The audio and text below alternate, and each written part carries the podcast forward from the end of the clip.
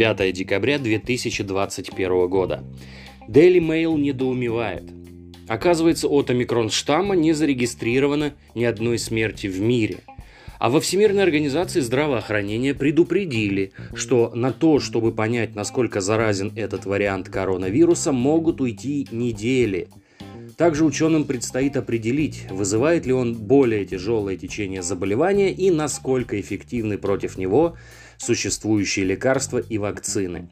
Отмечается, что организация не получала сообщений о смертях, вызванных омикроном. При этом из-за активного распространения нового варианта вируса ученые предполагают, что омикрон может вызвать более половины новых случаев COVID-19 в Европе в следующие несколько месяцев. Далее интересную информацию публикует Bloomberg. Сотрудница Гарвардской школы общественного здравоохранения высказала такую гипотезу.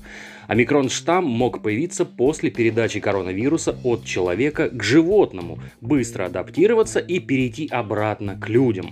Дословно так – мы все еще пытаемся понять, как столько мутаций сформировались за такой короткий промежуток времени. Если вы посмотрите на предыдущие штаммы, на альфу, на бету, то увидите, что мутации накапливались с течением времени. Специалист отметила, что быстрое распространение микрона по миру вызывает беспокойство. По ее словам, этот штамм накапливает собственный паттерн мутаций. Ну, вот такой вот он своеобразный, этот ваш омикрон.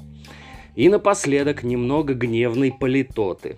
По предварительным данным, в столице Бельгии в акции протеста против ужесточения ограничительных мер и перспективы введения обязательной вакцинации против COVID-19 приняли участие 8 тысяч человек.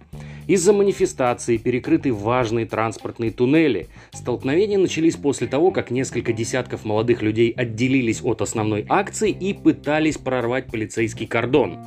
Полицейских со стороны демонстрантов полетели петарды и камни. Полиция применила слезоточивый газ и водометы. Вот так.